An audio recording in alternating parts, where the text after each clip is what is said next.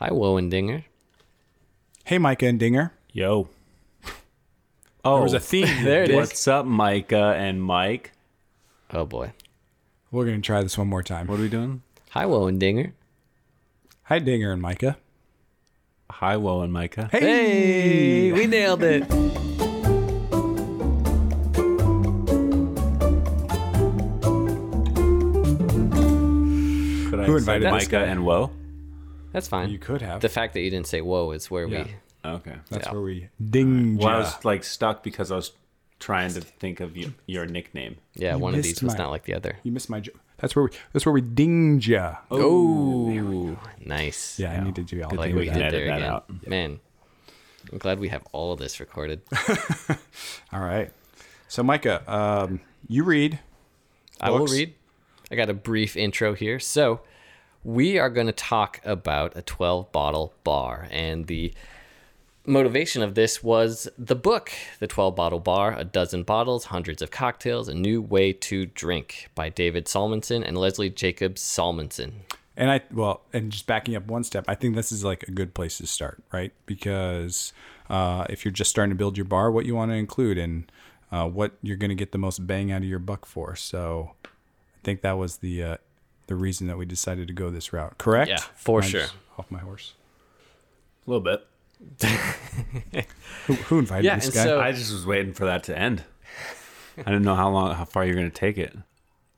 But yes, that's the 12 Bottle Bar concept is a great way to start. And specifically, we are going to talk about 12 bottles that will help you create classic cocktails, and that was the motivation behind this book as described by the authors. They enjoy drinking and cocktails and like going to bars, but wanted to be able to create their own classic cocktails from their home from easily sourced bottles. So this isn't like a crazy collection, and the guideline really is just what bottles do you need to make classic drinks. And so they have some omissions that some people may or may not agree with, but the point is they had their criteria. Hey, Dinger, I know you mentioned that you wish it was a 36-bottle podcast or 36-bottle bar and a 36-bottle podcast. How many bottles do you have in your home bar right now? Ooh, excellent question. Let's see. The person that represents the professional of the three. Yeah. How many bottles are in there? And what are they? No, we don't have to go that far. Three? No, I got more. I got like, I think I have, I don't have a lot. And eight. How many of those are Captain? One. You jerk. Oddly enough. Yeah, but if you look at this bottle, it is clearly sharpied. Papa Doble's medicine. That would be the clarification. That's father-in-law. Father-in-law. There you go. Well, you're such a good son-in-law, keeping it on hand. Yeah, you know. So what do you think? Should I zip through these 1 through 12 to kind of throw out the things and then go through them one by one, or should we keep it a mystery as we go down one at a time? I think we should talk about maybe why. Well, I guess we don't quite know exactly why the book or the writers of the book chose these 12, but it is a list that they have chosen that we maybe don't necessarily agree with, or at least all the spots. So yes, that's an excellent point, because full disclosure, I have not read the book. None of us in this room have read the book, The 12 Bottle Bar. It's exactly just kind why of our, we're doing a podcast it's on it. Just our jumping off point. And so I'd like to put in the disclaimer that all the knowledge I've gleaned from it is by looking at the Amazon look inside feature, and so I don't feel like I'm giving away any big spoilers or that I'm ruining any sort of big reveal, because it's readily available to anyone. And with that also said, I'm sure we are going to say why did they do that, and it's perfectly well explained in the book, but we just didn't have access to it because we're haven't cheap read it. Yeah. This is perfect though, because this is exactly how I read books. I see a nice cover, I read the little notes on the back of it, and I'm an expert. How much do you think this book costs, Micah? I know for sure. It's $10.92 as of today. And I would like to say, in at least my defense, I am not opposed to buying a book. I have what I believe to be a solid booze book collection. It fills an entire shelf lengthwise. That's not bad. I just happen to not own this one that I've insisted that we talk about. True. I do like how you're you have multiple shelves of the Chicago Cubs, though. Oh yeah, dig it.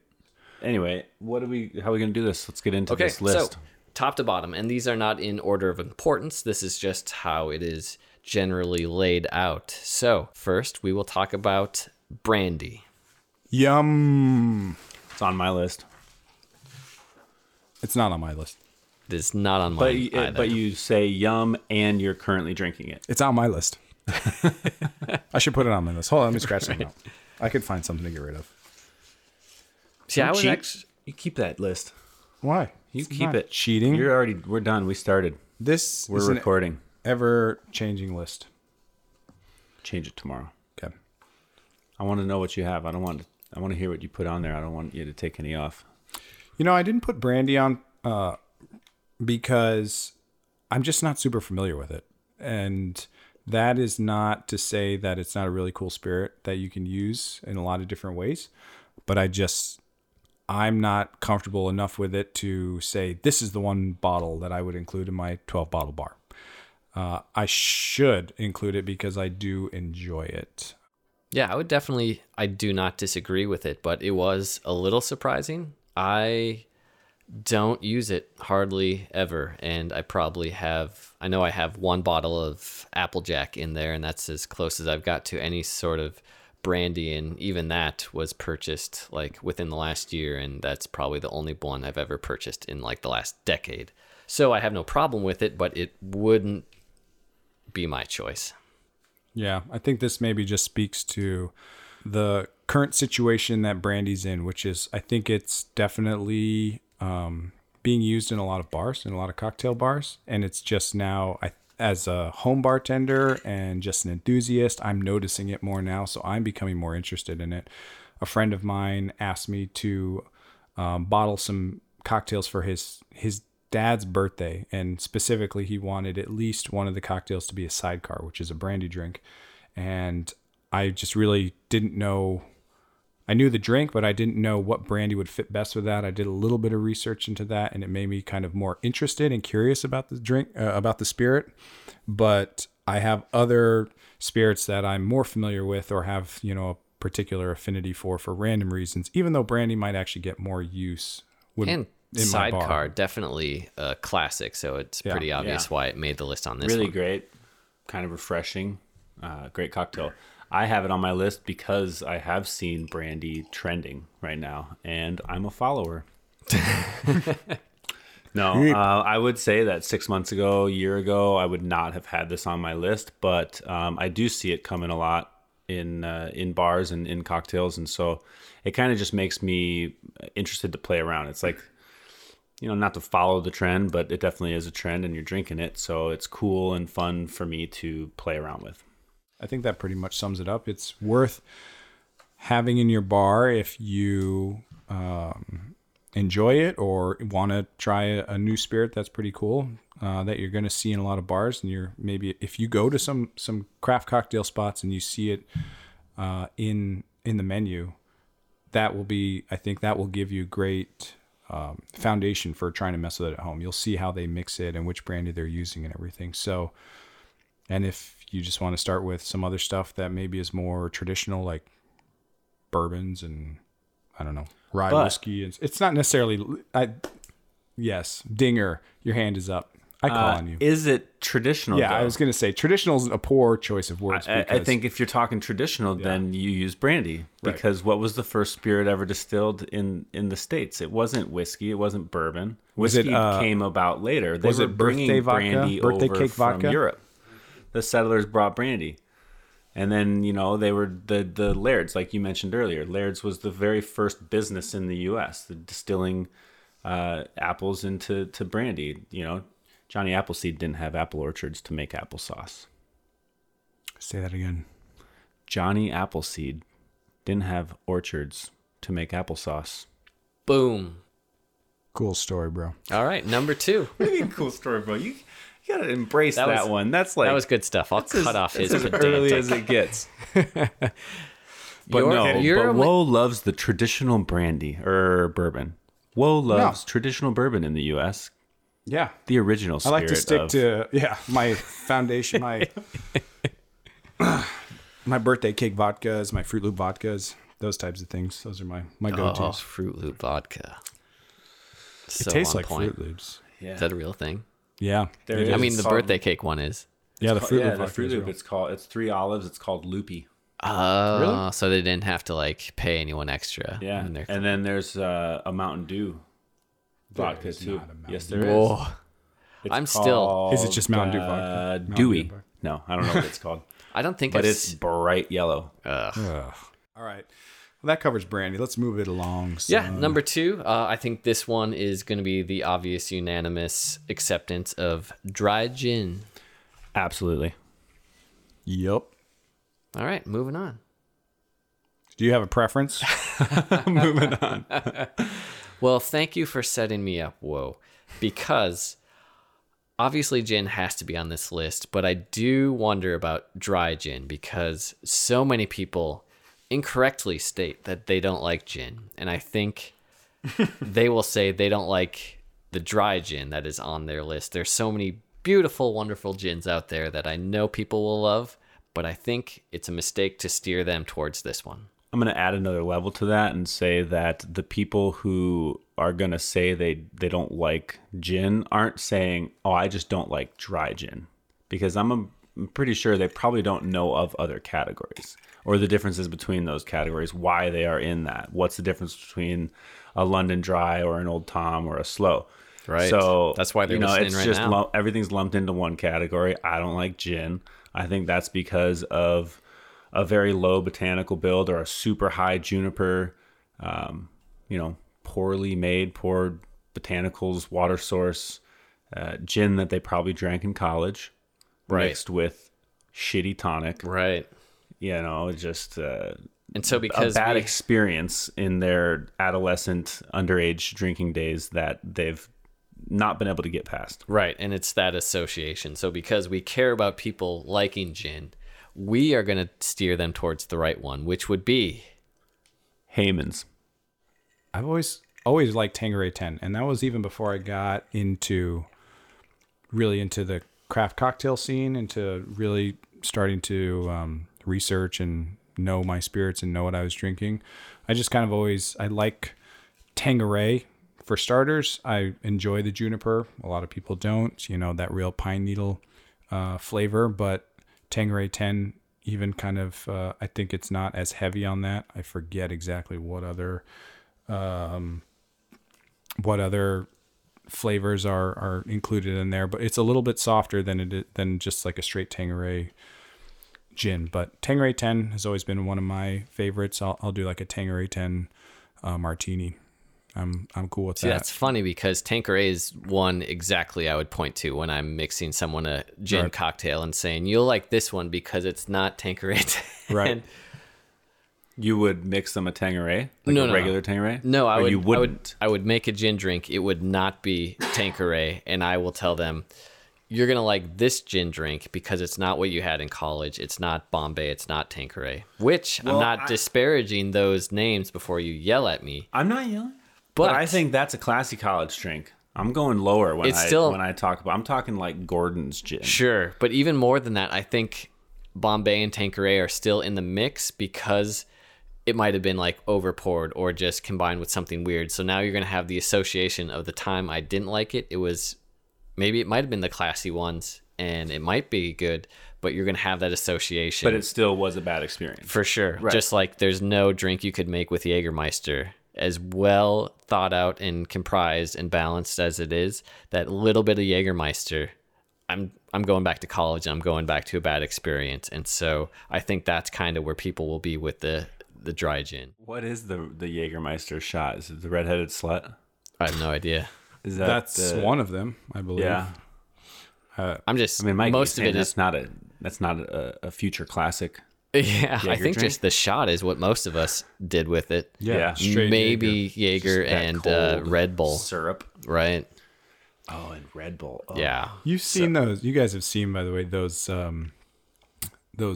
contraptions behind the bar with the Jaeger. Oh yeah, just the bottle straight upside down. Yeah, and it's like it's supposed to. The marketing going back like 10 years now. I know, but it's funny because I felt like when that came out, I was right. Most people, I feel like, were done with the Jaeger. They had had so much of it. Maybe that's just me and I'm old, but I remember seeing that and thinking like, oh, I'm done. I couldn't even. It is a good move because in the middle of the boom, I would say. Was it in the middle? I thought it was towards the end. No, but, I think it was in the middle. Like I said, I'm old. But did you know that Jägermeister was in the market for many, many years, and they could not sell a fucking bottle? And somebody put it in a freezer. And gave it to some bros. And it became like the number one liqueur, or, it's actually a Dieter's Thief. But it's like the only... And now you see the commercials where it's... You never see a commercial without... them breaking the Jägermeister bottle out of a block of ice. Right. Well, it's just like with the Coors where it's like, it's got the on-can register that lets you know it's ice cold, because if it's super cold, you don't get the real taste. So it makes everything crappy a little more palatable. And I think that's why, like, to this day, I cannot drink cold liquor. Oh, yeah? I have a gag reflex. Of it going down. Cold liquor, cold drinks, what do you mean? Spirit, any sort of alcohol that's cold, I think it takes me back to that. And there's times where, you know how you get the mouth sweats? If I do a cold shot, I get the mouth sweats. I get that with the mixto tequilas. I get that with the meats sometimes. You ever get the meat sweats? Oh, yeah. Man, you go to like an all-you-can-eat buffet or like a Korean barbecue. Never. Game over, man. Meat sweats. I've been eating nothing but meat for the past 2 weeks, so I'm good. The meat sweats is real, people. Well, so what do we got next on the list? Well, hang on one second. Okay. And it's going to come all the way around. I'm hanging. So, you got one more thing to say about gin. For the gin, because you're still going to serve people dry gin, and I want to give the perfect gateway gin of Hendrick's. If you don't think... gin is your thing and you don't want to be super adventurous, and this is by no means a disparaging remark of Hendrick's, I love it, but it's definitely one of those things where you can bridge the gap because it's super drinkable on the rocks in a cocktail. Pick up some Hendrick's and then you will come around closer to all gins. Yeah, I can agree with that. Good. True. I agree also. I have a bottle of Hendrick's at home because... Micah, get a lot of people when we are kind of hosting little gatherings and we're running around behind the bar. People are always commenting that they are not big gin drinkers. Right. And that is definitely the gin I think we turn to as a way to kind of turn them. And I definitely want to, because I know you've told me this before, Dinger, and it needs to be said about back when you were behind the bar and someone said, make me a drink, dealer's choice, just not gin. Mm-hmm. And you would make them a drink that they would love because... I would give them a gin drink, delicious gin drink. I mean, not all the time, but... all the time, all 100. The time. Yeah. No, they did know what they were talking about. They, at the time, did not like gin. And I was all about... You know, in my early... kind of like when I started getting into some competitions, they just happened to be gin competitions that I started with. And so I was just like really on a gin kick. I was loving it. And I always have, when I was younger and people would say, I don't like gin. It's like sucking on a pine tree. And that was actually the one thing that I really enjoyed about gin, to say, oh no, I don't do that. I don't like it. And I don't know, maybe it hurt my feelings. Try to turn them. But yeah, I make them a gin drink and they eventually like it. And then when I get back around to them because the bar's busy and they're like, oh, by the way, what was in that? It was gin. Nice. Glad you liked it. Yeah. But Mike. Or Woe. Was that a spoiler alert? Is Hendrick's your gin on your list? No, I gave my gin. I said Tanqueray 10. Oh, yes. Or Aviation. Yes. Because of Ryan Reynolds. Tang. Yeah. Right. Aviation was mine. Yep. And I said Hayman's. Going Hayman's. Yep. All right, so let's move on. Number 3, Jenever. Not on my list. It was on my list 2 weeks ago. And what happened? You had a falling out with Jenever. Well, no, I actually love Jenever. We're here. Oh, wait, no, you know what? It's still on my list. Good. I do love Jenever. And tell us a little bit about it. Jenever is dates, you know, I think arguably before gin. It's the I've heard it as the original gin, the Dutch style gin. But Jenevers are made from a malt spirit and then distilled in with certain botanicals similar to gin. The malt is what gives it a texture. It's a different kind of body and mouthfeel. Mouthfeel, there it is. Mouthfeel. I knew that's where you were going with this. Was I? Do I always say that? Am I a mouthfeeler? No, but I just know that's a big distinction between gin and Jenever.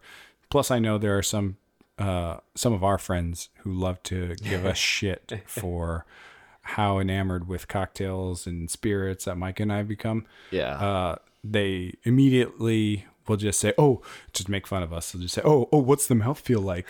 And you say, why don't you cram it up your cram hole? Yeah.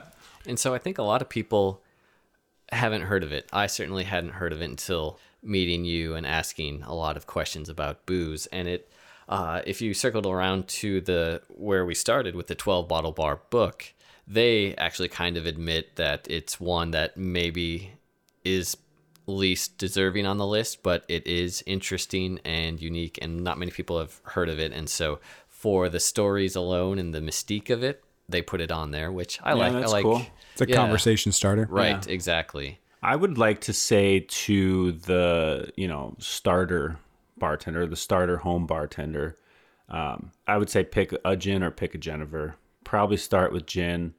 And then once you start expanding, then try it out. Introduce a Jenever in there. Because, if you're adhering to the... We've only got 12 bottles. Right. If you're adhering to the 12, I would say Jenever is probably one you could easily cut out. Because if you got the gin, you can work with that. If there's something that's totally your jam, swap out the Jenever. And swipe left. Swipe left. Right? Swipe left. Don't know, man. This is what happens when you're so old that you totally miss the app dating phase. Swipe left, I believe. I have no idea. I've never used one of those. We're giving away our age here, guys. Mm-hmm. Swipe left, I'm pretty sure. Anyways, I would say to the starting home bartender, hey, buddy, don't do it. And as Jenever, you can pass on. And as our Jenever expert, so if you're going to pick up a bottle, Dinger, what should we grab? By all means, I'm not an expert. You are the resident expert, though. Okay. I'm going to go by the Dutch. Next. Well, another one that I think we can all agree on is amber rum.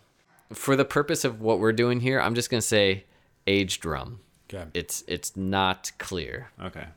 Because I already have amber rum in my cabinet then, if that's the case. Nice. The old handle of captains for Papa Doble.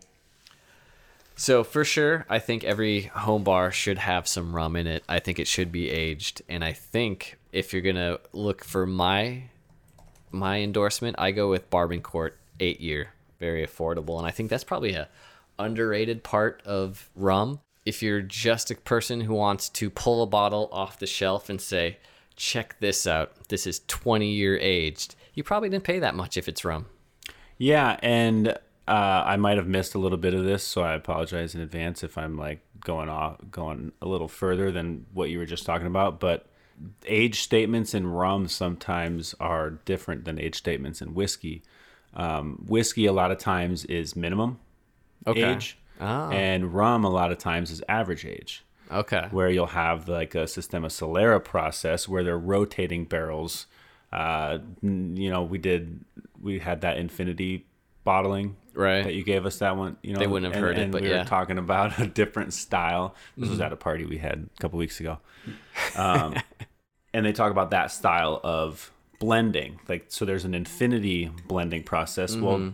That's kind of this new thing. What most people are more in tune with is the Solera process. So it's basically never letting a tank get completely empty, always adding on top. And that'll keep it consistent. So it keeps it consistent, and then you're just going on average ages. Right. Okay. So I think that's one reason why the price can be, not in line with, say, you know, if you have a 20-year-old rum, it could be 30% 20-year, it could be 50% 7-year, and then it could be 20% 23-year or 25-year or whatever. We don't need to get caught up in the math. Yeah. Right. But then if you have a 20-year whiskey, it's sure 20-year or maybe there's some 30, maybe there's some 35, which I doubt. I think that's but too the much bottle will still say whiskey, 20, but... so you can still be the fancy pants to pull that over and say, I got this. Yeah. We're going to drink this bad boy. Yeah.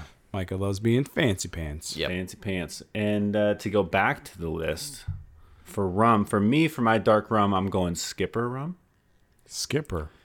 I'm not very familiar with that. This is a blend of 7 separately distilled Demerara rums.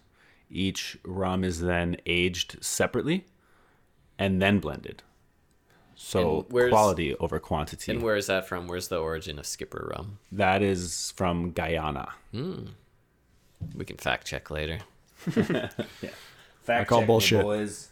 All right, well, what's your rum recommendation? I know it's on your list as well. Yeah, I also had a dark rum on my list. You know, I'm kind of still sorting through rums. I have found that, for starters, I enjoy a lot of rums because I'm really enjoying the tiki trend right now. Like, anytime I travel, I will look for a tiki bar. We have a number of amazing tiki and or rum spots here in the valley where we're based. There's the Rum Bar right downtown, which does some great work. Undertow, about 100 yards away from my house, my front door. Also, friend of the podcast. And we're going to have actually the GM of that establishment on the podcast here in the future. And she'll talk a little bit about tiki. But I looked at my home bar and I was like, you know, I have a couple different rums. What do I use a lot of when I'm trying to mix some tiki drinks at home? Appleton Estate, I think, is a pretty solid Jamaican rum, and I have Appleton 12-year in my cabinet right now. So that's what I went with.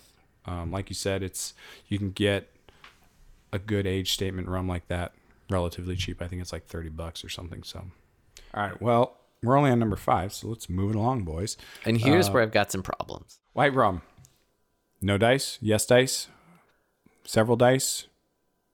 I'm not shaking those dice. All right. Yeah, you're not shaking those dice. It's not on my list. Why? Although it's on, I think I do know why it is not on your lists. All right. Well, I think it's only on your list. It's not on my list at all.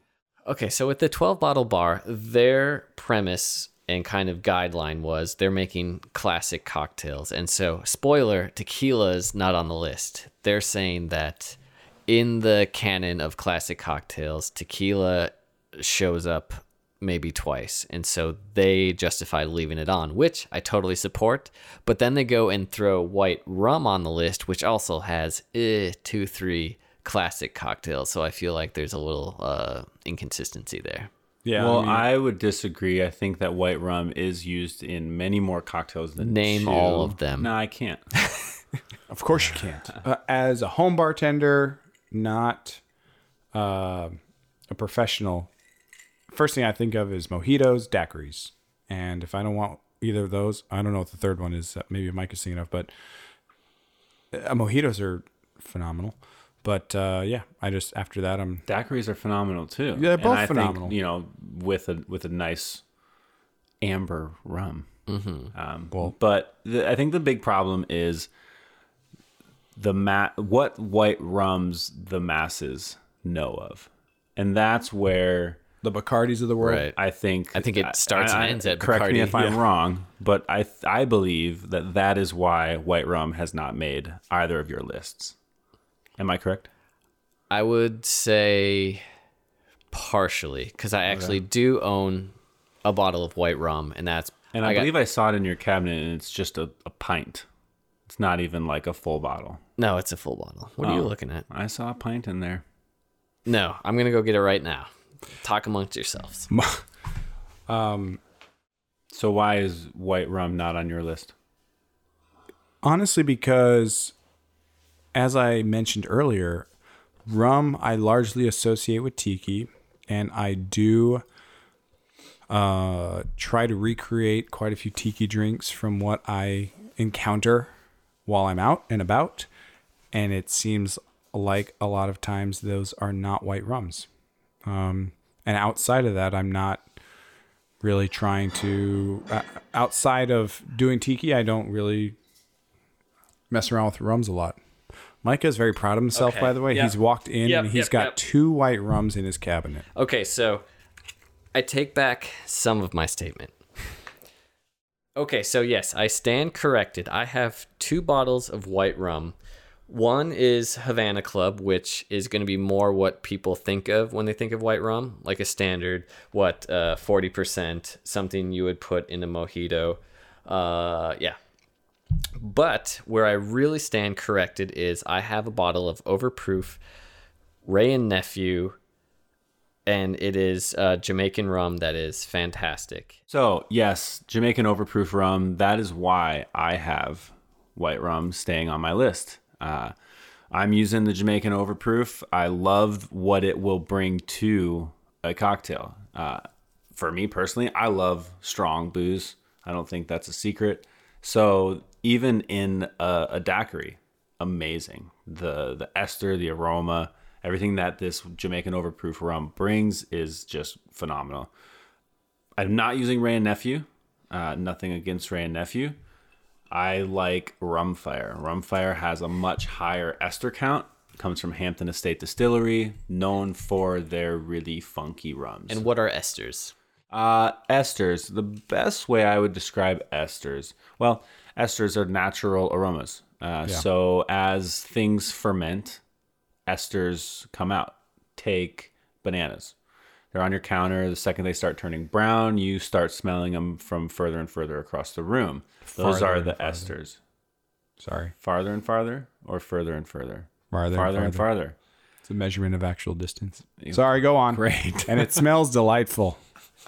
I like old bananas. So you smell it more and more. A mango. Man, that just lights up a room as it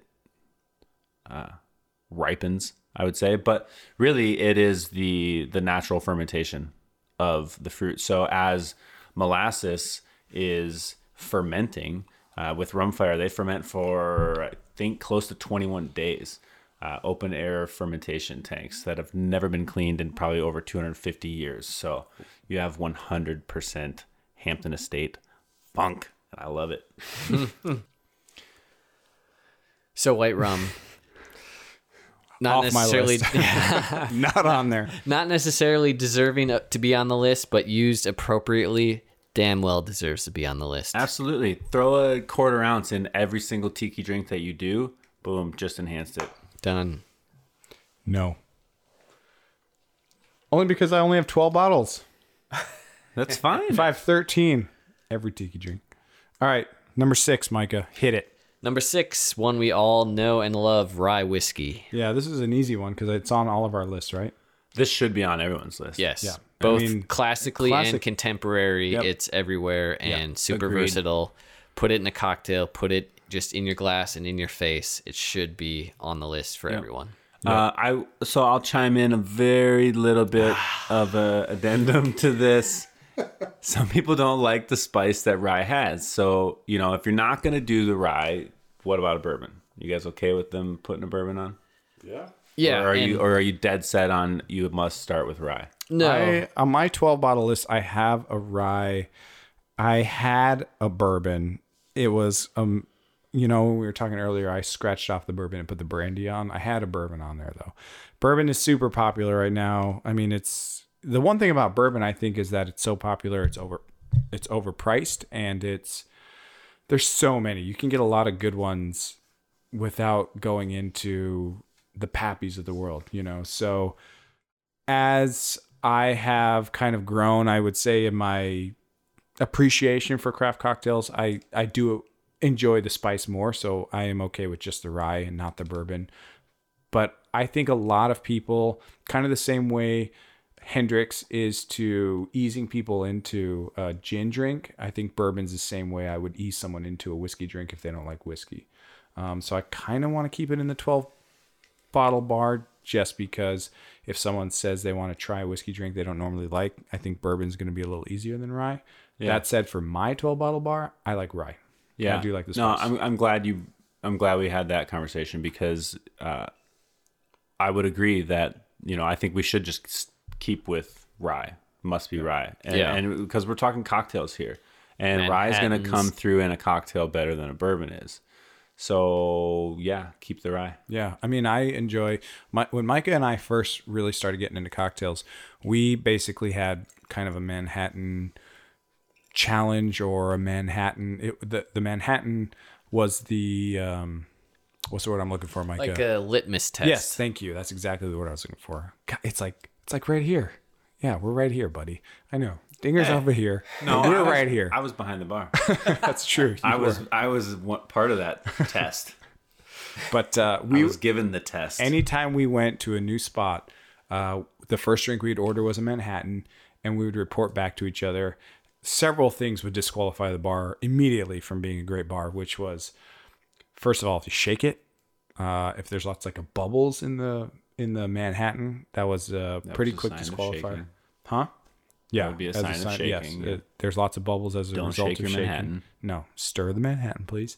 And if they used the store-bought, bright red cherries, which Micah's got a name for. What do you call those again? Red abominations. Red abominations. Yeah. Thank you. Or formaldehyde. Yes. They're probably not great for you, and they don't taste great, and they just don't belong in a great cocktail. They don't belong in a bar. There you go. Right. Okay, so we all have rye. Yep. Seven's a controversial one. We could spend some time on this, even though we've been jabbing away for some time already. But vodka, I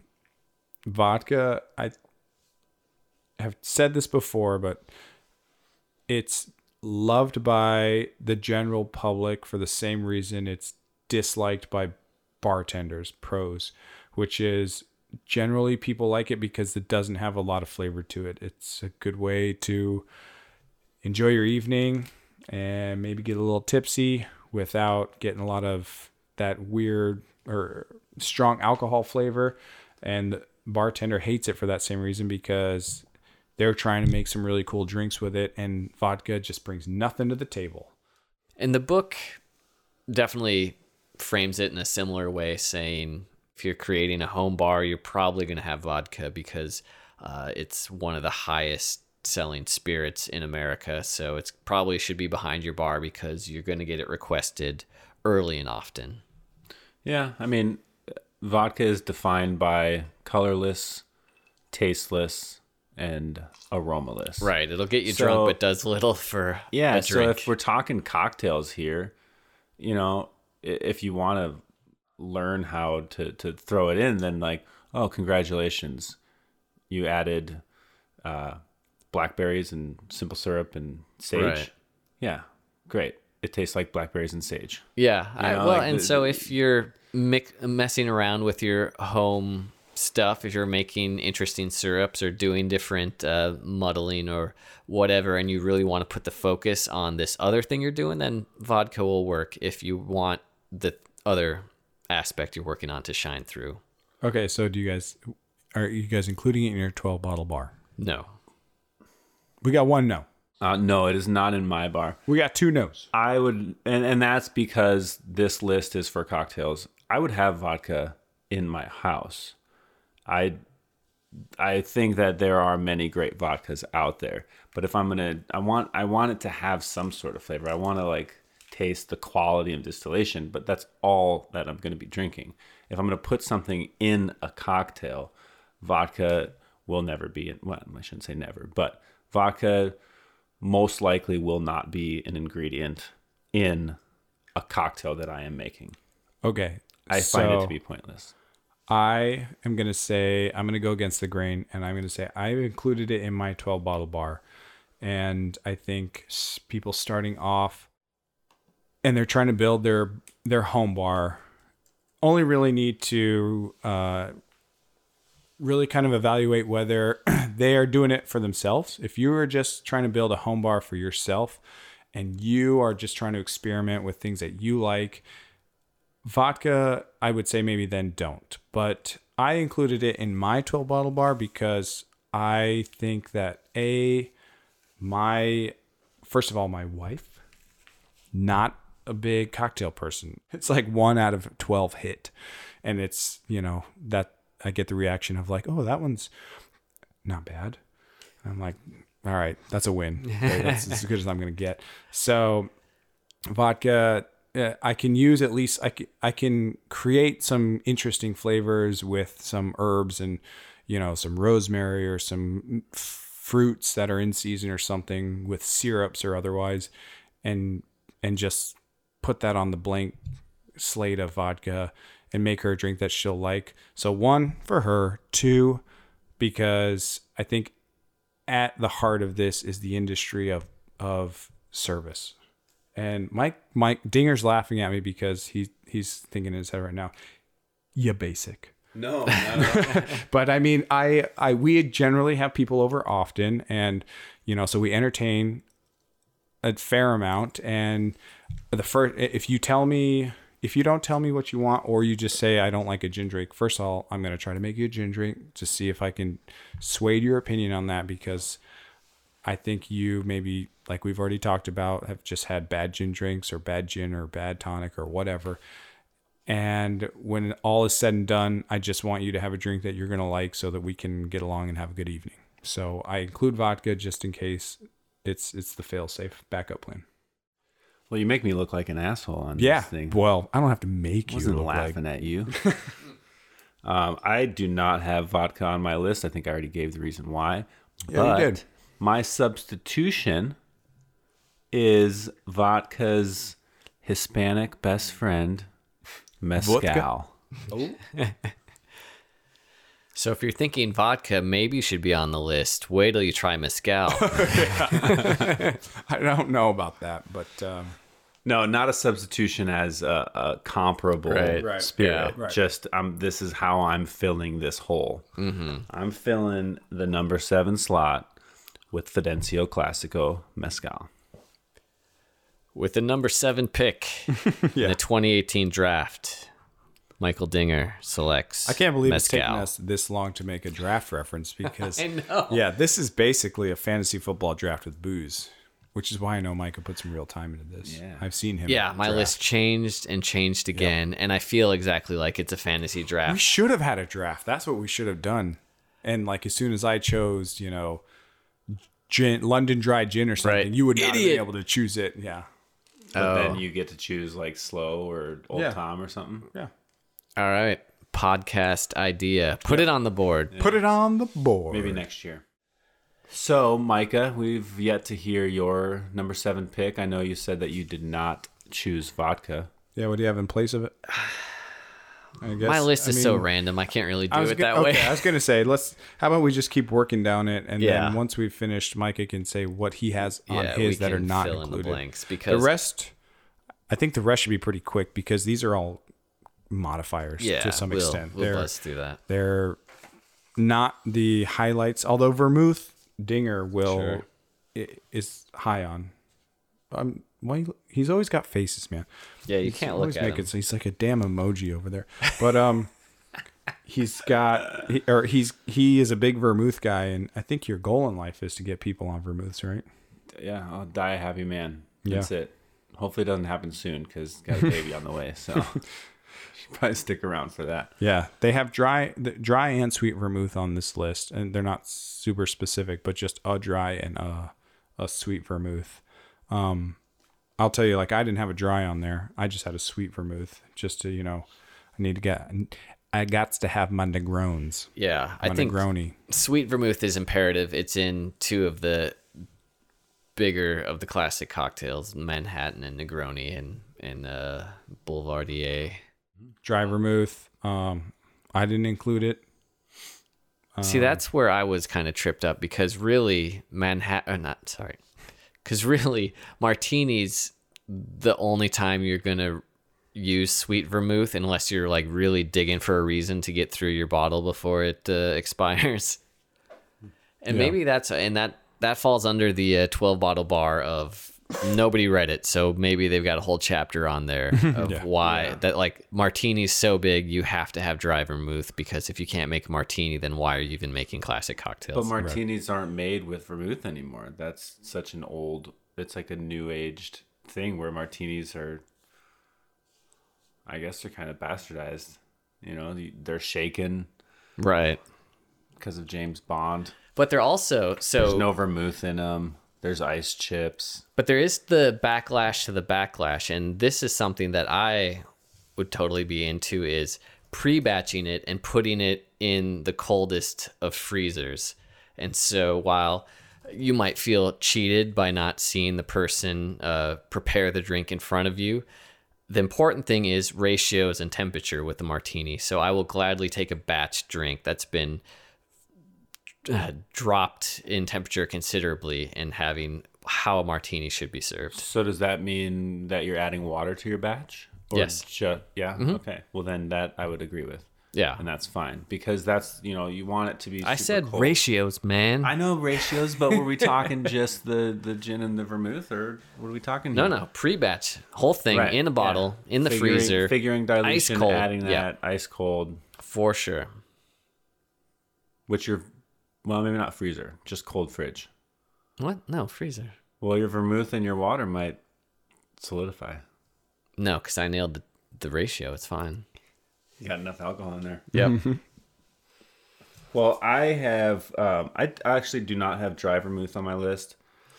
But for other reasons, I think that there are so many really cool modifiers out there that have, kind of dry elements to them that I want to add maybe some more layers to a bottle that can be a part of that category or part of that whole...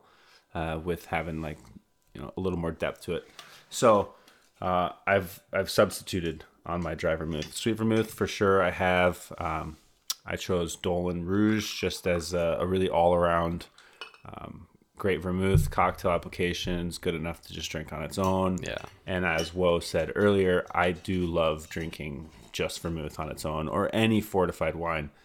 With that said, I think just a couple notes on the vermouth front, and then we'll move on, which is I think we could do a whole episode on vermouth because there's... Oh, we will. There's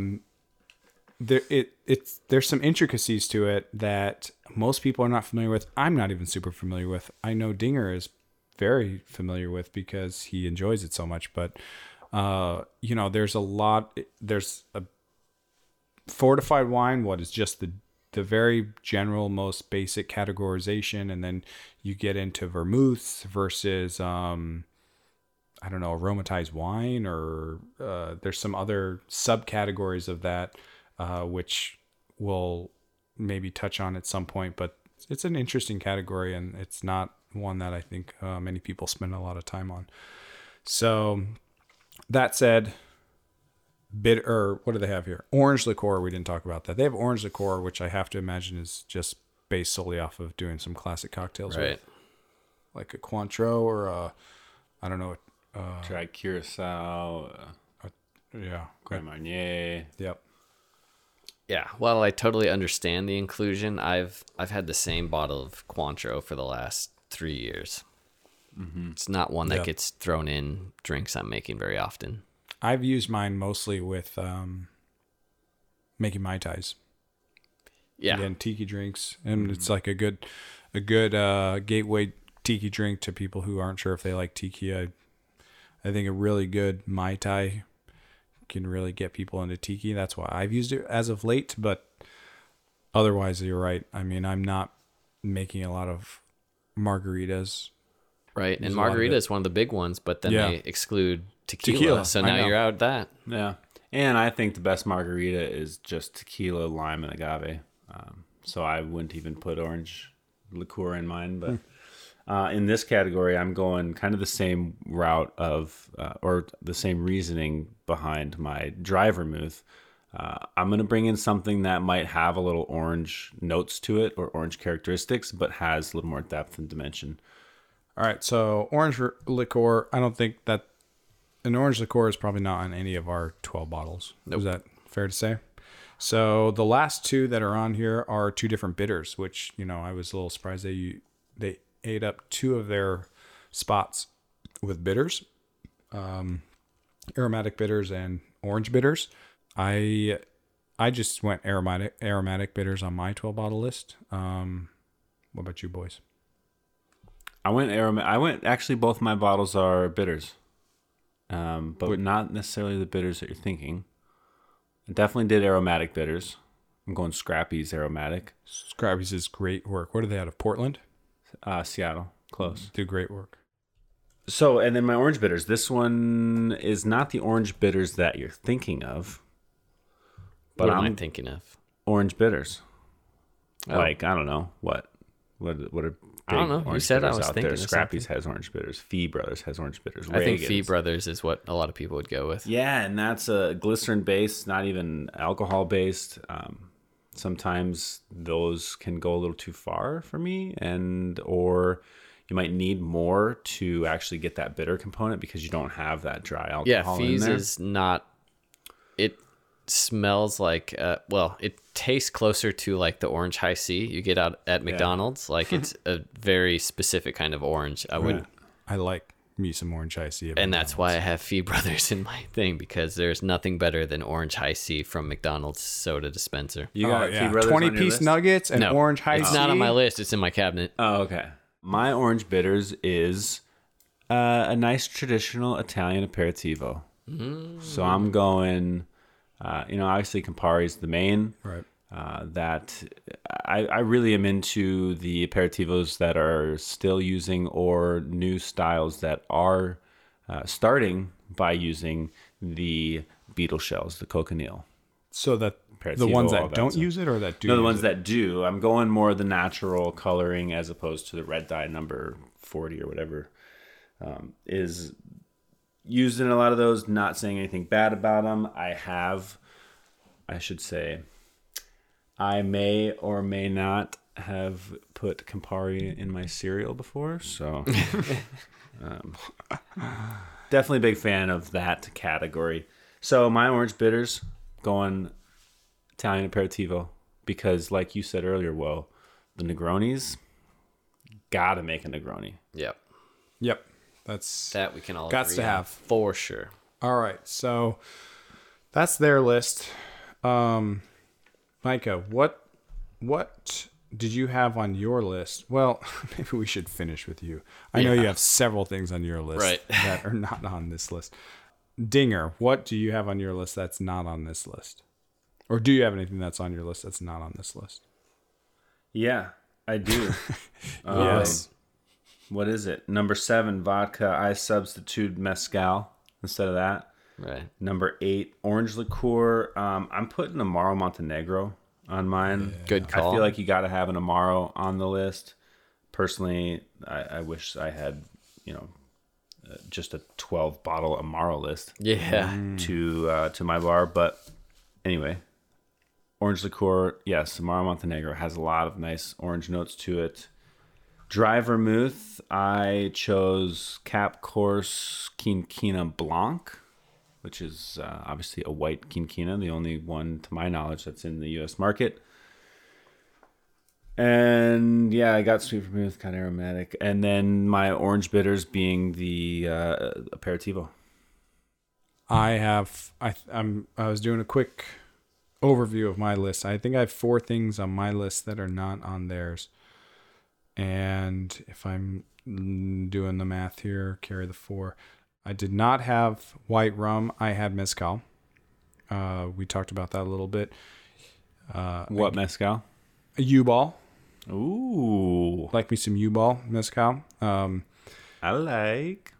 Mezcal, I just really like that smokiness. I'll just go right into my next one. This is not really in place of orange liqueur. I did not have orange liqueur in there, but I am big Scotch guy, and so I had to have Scotch in my list.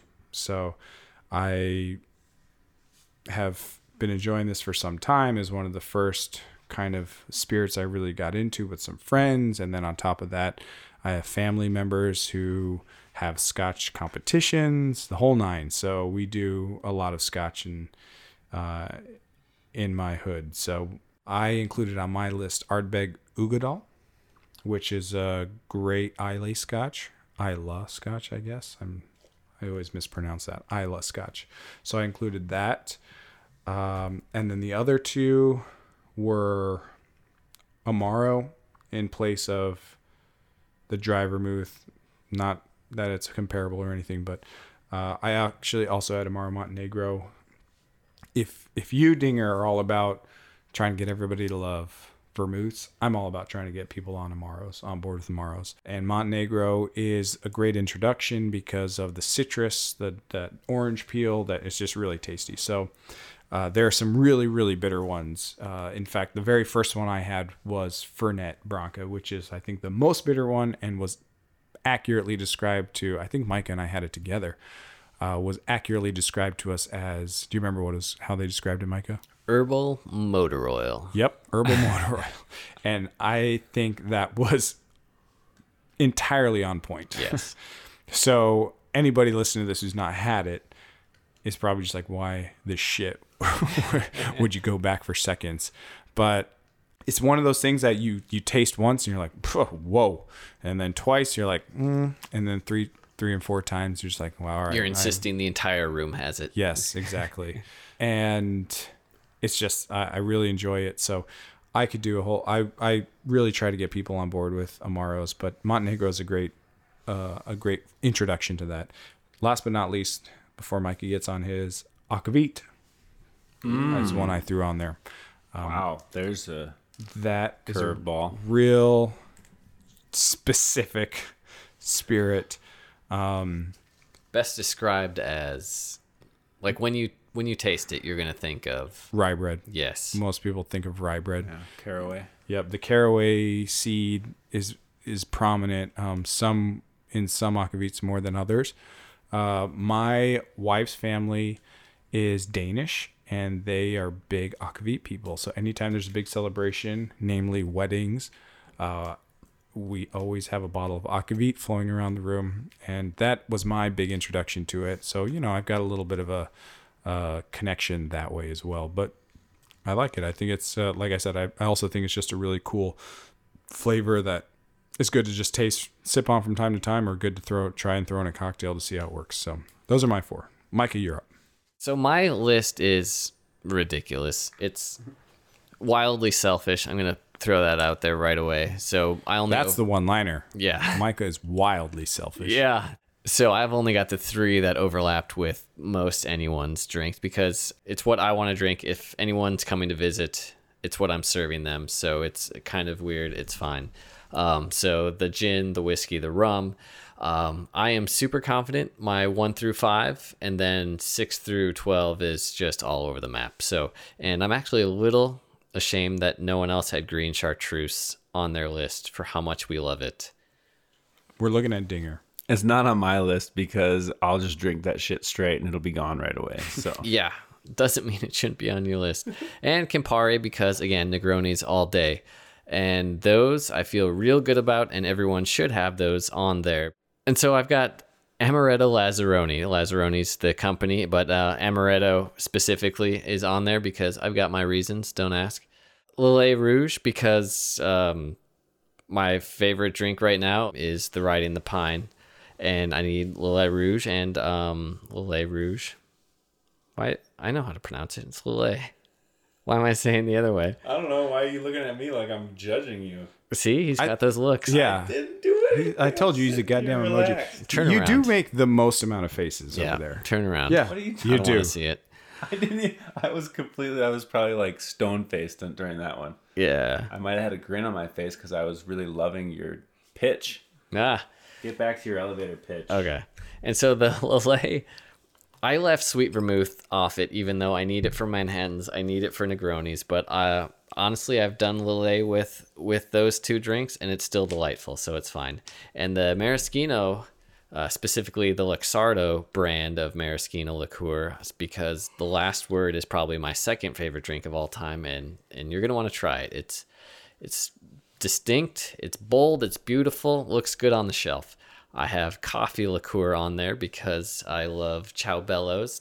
Dinger made up that drink, and it's one of my all-time favorites, and you need some coffee liqueur, and there's lots of stuff you can do. Combine it with some green chartreuse. Can't go wrong.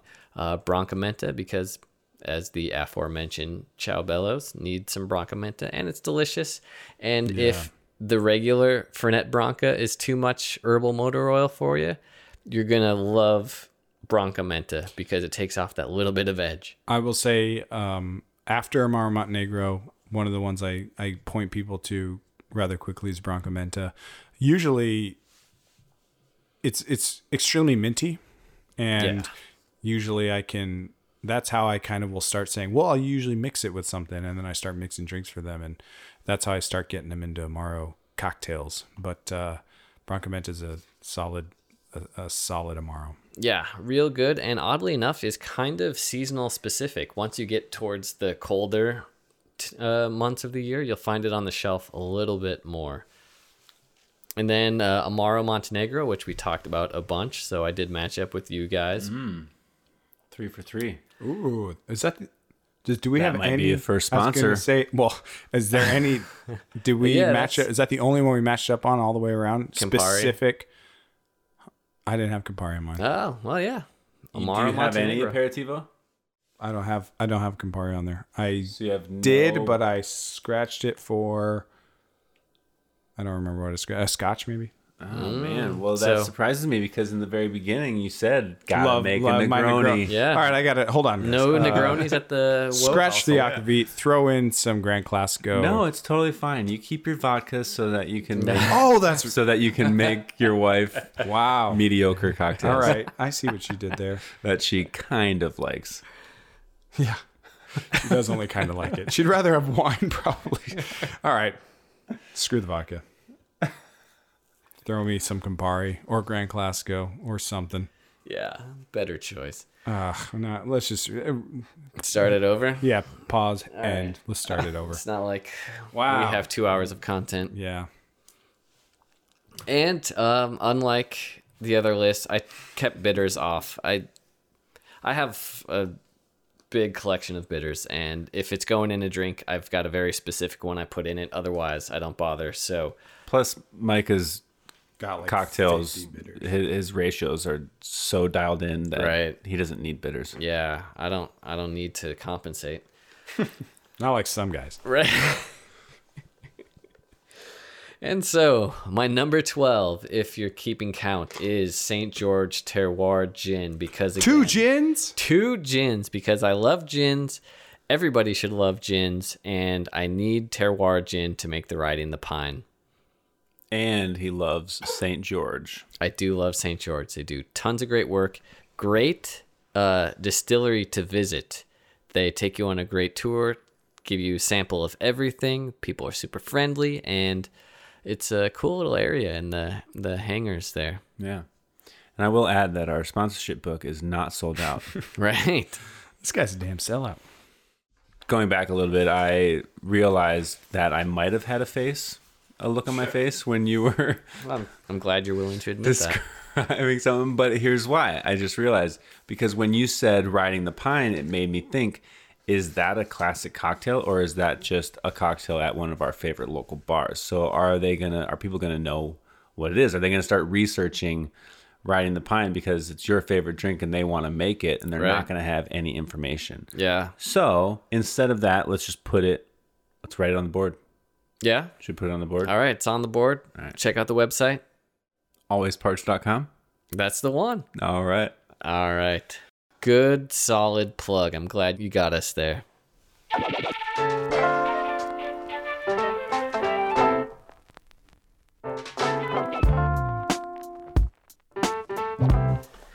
I should probably wait for Woe to come back for the rest of it. What?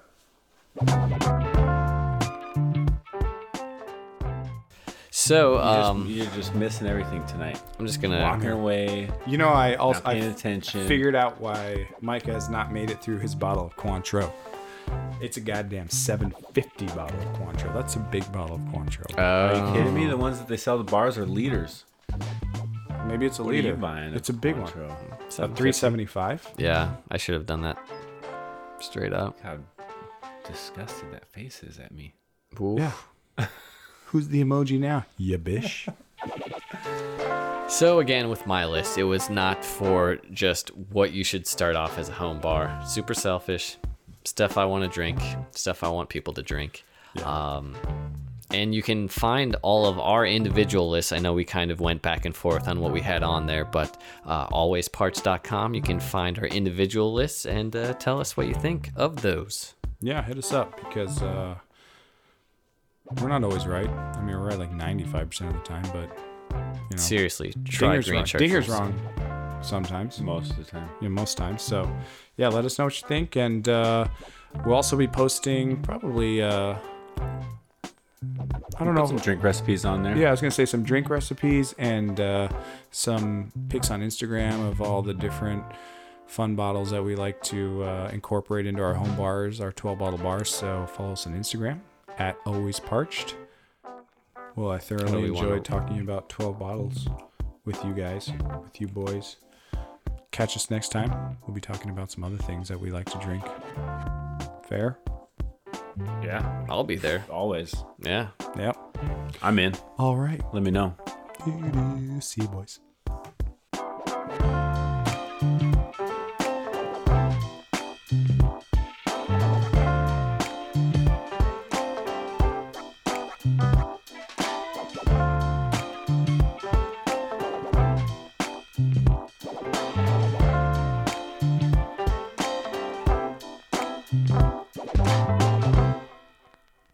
Who's the emoji now? Ya bish.